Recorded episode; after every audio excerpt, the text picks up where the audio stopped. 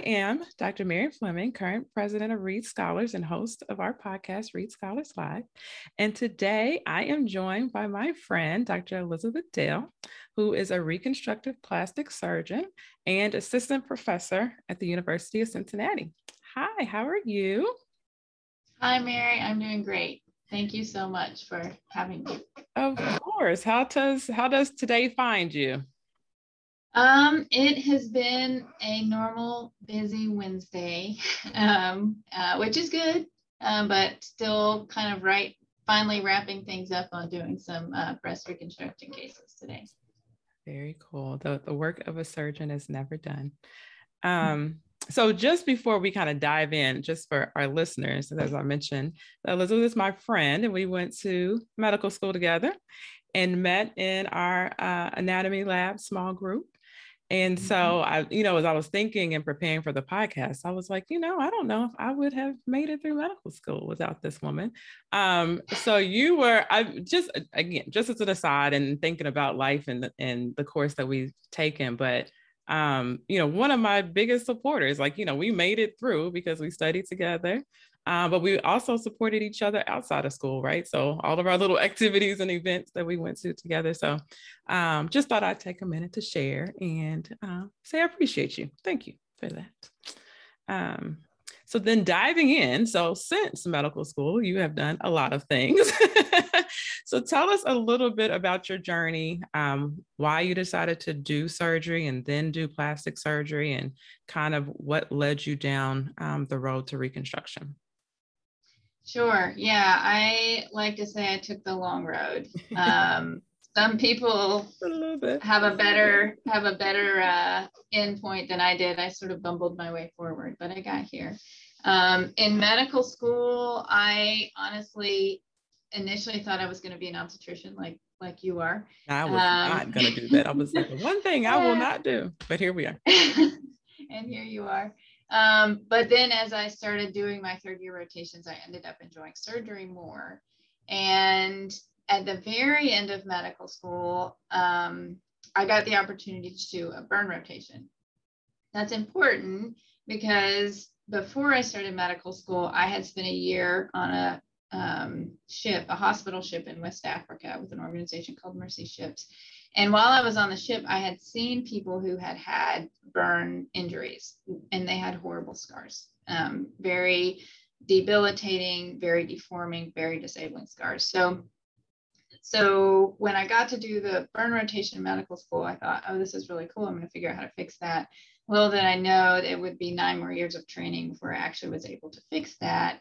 And so that was general surgery, fellowship in burn surgery, fellowship in plastic surgery, and that's where I realized I didn't only love burns, I also had a strong interest in uh, the care of a patient with breast cancer. So the two hats that I wear now are as a as a burn surgeon and I do acute and reconstructive burn care, but I also do breast reconstruction. And just to give you a little bit of personal background on the breast reconstruction part, I really didn't think that that's what I part of what I would do because there are a lot of people out there to do breast reconstruction.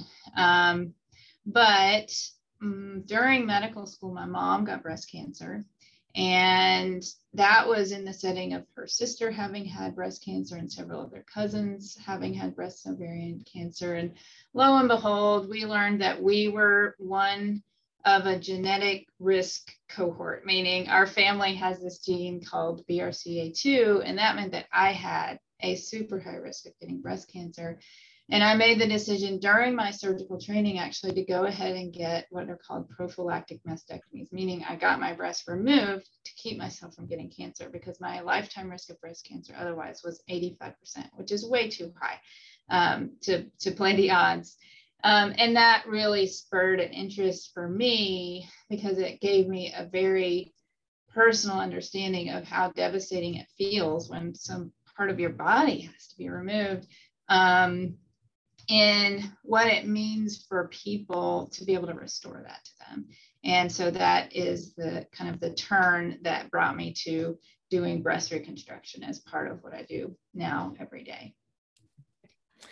Um, well, thank you so much for sharing your story and your journey, because um, it's a very very vulnerable place to be, but also, you know, undoubtedly allows you to relate to the population in a much more meaningful way.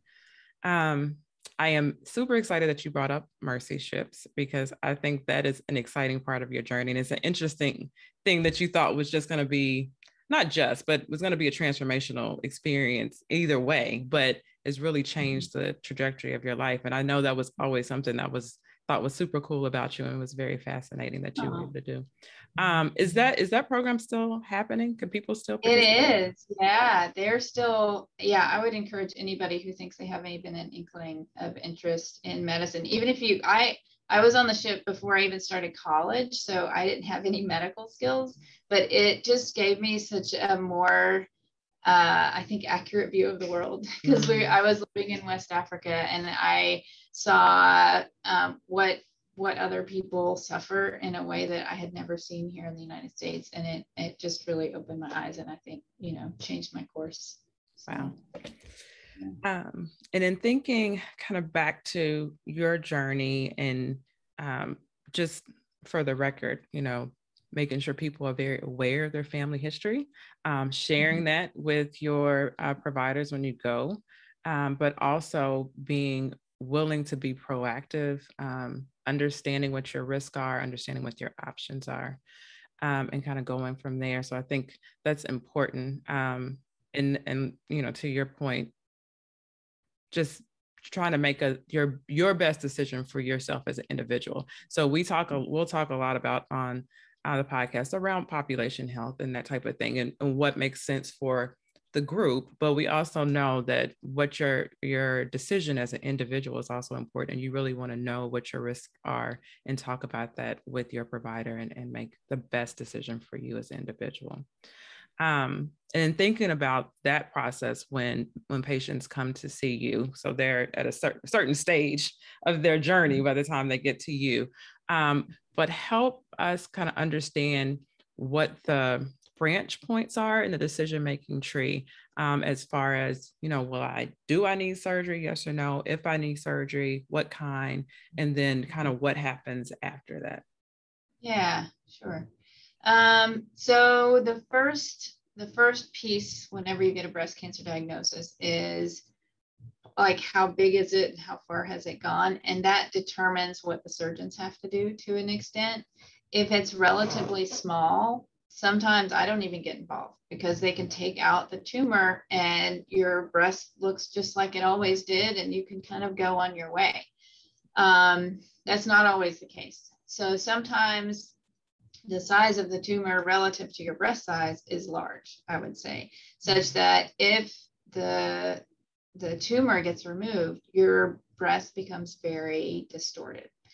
Um, there are two different ways to handle that. So, one way is for me to come after the tumor is removed and do something called an oncoplastic breast reduction. And what that means is instead of you waking up with a breast that looks sort of deformed and funny, mm. is that I have done some things on the inside and on the outside to rearrange how that tissue sits so that it looks like a pretty breast. Um, sometimes I have to do like a reduction on the other side to make them look the same. But the goal is that rather than you waking up with a deformity, you wake up looking feminine and you have a nice, pretty breast. There are times that the tumor is too big for even that. So there are mm. times that the tumor is so large or the doctor says, well, you've actually got three different spots where you have a tumor, or you just have such an aggressive tumor that really the best way to make sure this cancer doesn't come back is for us to remove your entire breast. So that puts us down a whole nother pathway where um, some some women are very comfortable with having a mastectomy and mm. and that's fine right? Every it, what i'd like to tell all of my patients is that breast reconstruction is not required. It is your choice. Um, and so for many women rather than saying great i don't have to wear a bra again some, some, women say that to me. Um, some women say gosh this really i'm grieving the idea that i'm no longer going to have my breasts and and this is so hard for me and that's where I say, okay, well, we can build you a new one. And the um, in, in modern America today, there's two main ways that we do that. One is with an implant primarily. So the, the volume of your breast gets replaced with usually a silicone breast implant. There's other kind of techniquey things that I do to make sure it looks nice and sits in the right spot and that sort of thing. Uh, I don't have to go into the details of that right now. But the other way that we can make a breast is out of your tissue. So uh, we can actually take either maybe some extra tissue from the bottom of your abdomen or the upper part of your backside or the upper part of your back. There's different places in your body that most people, you know, we can take it away without hurting you essentially, and we can create a new breast out of it. Um, and I think everybody just has a different, some people, you know, I recommend one way or the other, depending on their body habitus or what have you. But some women have strong feelings about what they want to have done. And so we talk about that and kind of help them make the most informed decision that they can for their reconstructive process. Oh, uh, sounds very complicated. Um, but um, and I, I uh, again want to underscore the point of everybody's journey is as an individual. For some women, um, you know, the breast tissue or their their body habitus or their shape or whatever is very attached to their breast, and for some women, it's not. Um, mm-hmm. and to your point, some women are like, I'd just be done with it and move on. And some women are like, no, I really, this is part of who I am and I want to be able to keep that um, as much as possible. So I don't think there's any, there's not a right answer, um, mm-hmm. but, you know, was whatever's the best answer for you in that particular time, you know, with um, the technology we have available today, which has come a long way. Um, yeah. In, in the past few years. Um, tell me a little bit more about. So I did say this all sounds very complicated. Um, and thinking about the current state of our healthcare system, I'm assuming is is expensive. Um, and mm-hmm. I also know that there are segments of our population that don't have the same access to higher level of care as others. So how is there? Um, can you speak to how do you deal with people who might be uninsured, underinsured, uh, we know that Black and Brown women often get diagnosed later, so then they're going to show up with higher stages of cancer and then maybe need, to your point, if it's more aggressive mm-hmm. or bigger at time of diagnosis, may need more um, involved surgery. So, can you just shed a little bit of light on how you negotiate that part? Yeah, um, I I would say, first off, what everybody needs to know, and it's very important because I think knowledge is power, is that the federal government mandated about 20 years ago that if you have to have a mastectomy for the treatment of breast cancer, your insurance has to cover your breast reconstruction.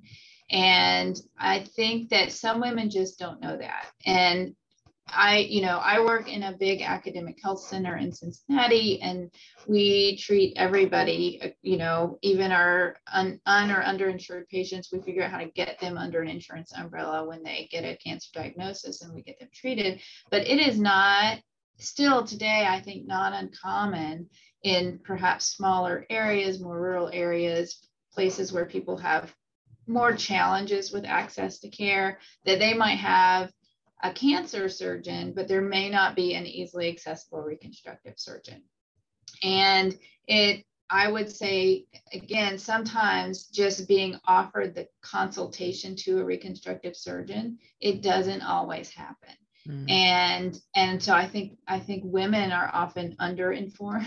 Um, they they perhaps, for example, even in my city, there are hospitals, very high tier hospitals, where their plastic surgeons don't take all insurances. And so I get I get women who come to me because they started their care somewhere else, but then they can't refer them to the plastic surgeon for their reconstruction. And that really is um, it's it's I think it's frustrating for the patient, right? You're already trying to figure out how to get taken care of. You've got to start all over. Um, and I wish I could fix it. I wish I knew a way to fix it globally. But what I would say is there are surgeons who will take those insurance and there are there are umbrella health systems who will provide the care that patients need. And I do think sometimes it takes some searching, but you you can insist to your physician, no, I know that this has to be covered. Where can you send me so that I can get the reconstruction that I need?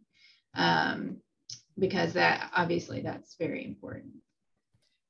And to follow up with that, so I know the, you know, in an ideal world, these two things would happen not simultaneously, but concurrently in the same hospital stay, right? Or in the same OR right. Yeah. Um, yeah. But I know reconstruction can happen later as a separate Mm-hmm. surgery. Is there a point in which it's too late, that you're too far away, or if should you know if somebody listen to this says, "Well, I had my surgery two years ago. I don't know if I'm still a candidate for reconstruction surgery." Like, is there a window that they should be aware of? Yeah, that's that's a great question. Uh, the short answer is no. There's not a window. Meaning, if you decide two years later, or five years later, you want reconstruction, your insurance company is still required to cover that reconstruction. Um, I would say that you know, and these are these are I would argue improvements in the quality of care that we provide, but that we are able to do probably to some extent nicer reconstructions if we can get you right away. Um, but it doesn't mean we cannot make a new breast for you. Um, so yeah, if you're five years down the road and just thinking about it, absolutely go seek out a provider. I like it. I like it. That's good to know. Um, we are about running out of time, and I know you have other things to do today. Um, I typically like to end um, kind of thinking about the future. Um, you know, we are still in the midst of, um, of the pandemic, and Mm-hmm. a lot of has changed over the course of the year. I think um, as us, you know, professionally, personally, right, as we've evolved, but um, trying to think about looking optimistically on what the future holds for us. Um, so, what are you looking forward to, either professionally or personally, um, going forward? Hmm. Oh, I am looking forward to not having to wear a mask and being able to hug people I. Um, I feel like I feel like one of the hardest things about this pandemic has been this kind of um, necessary social separation that has just been difficult where you feel and and and shake people's hands right? Mm-hmm. I i just think that personal connection that we've insisted on you know so we don't get sick. I get it but i just i want it to be normal again i want to be able to shake people's hands and give them a hug and see their whole face when i talk to them Oh, that's, yes. that's what I'm looking for. I know, and it's so weird. The people I've met during the pandemic, only especially Yeah. at work, because we can go all day Right. work and not Yeah. see somebody's whole face. And I'm Yeah. like, I don't know what these people look like. I have no idea. no yeah it's weird So, it's weird yeah I I am I am looking forward to those days, and hopefully, I mean, I know we still have a while to go, but um, hopefully we'll get to the other side soon. Mhm. Um, but thank you so much. I really appreciate you spending this time with me. I appreciate all the knowledge that you shared with us. Um, and you know, and the little part I played in your journey, I'm very proud of you and all the things that you've been able to do. So thank you so much. thank you mary am i allowed to say that you got me through medical school too I was to say in whatever you want. Nashville. I was in Nashville recently and I was showing my husband the coffee shops that we used to sit at in the evenings and study at. And I was like, that's where Mary and I went. There's Yeah. where we sat and studied. Ah, yeah, I definitely couldn't have gotten through without you. Thank you. Yeah, those, those were years. I I'm glad you we did now. them together, but we don't need to do that again. No, no, no. Agreed. Agreed. Yeah. All right, my dear. Well, good to see you as always. Great to see you too. Take care. You too.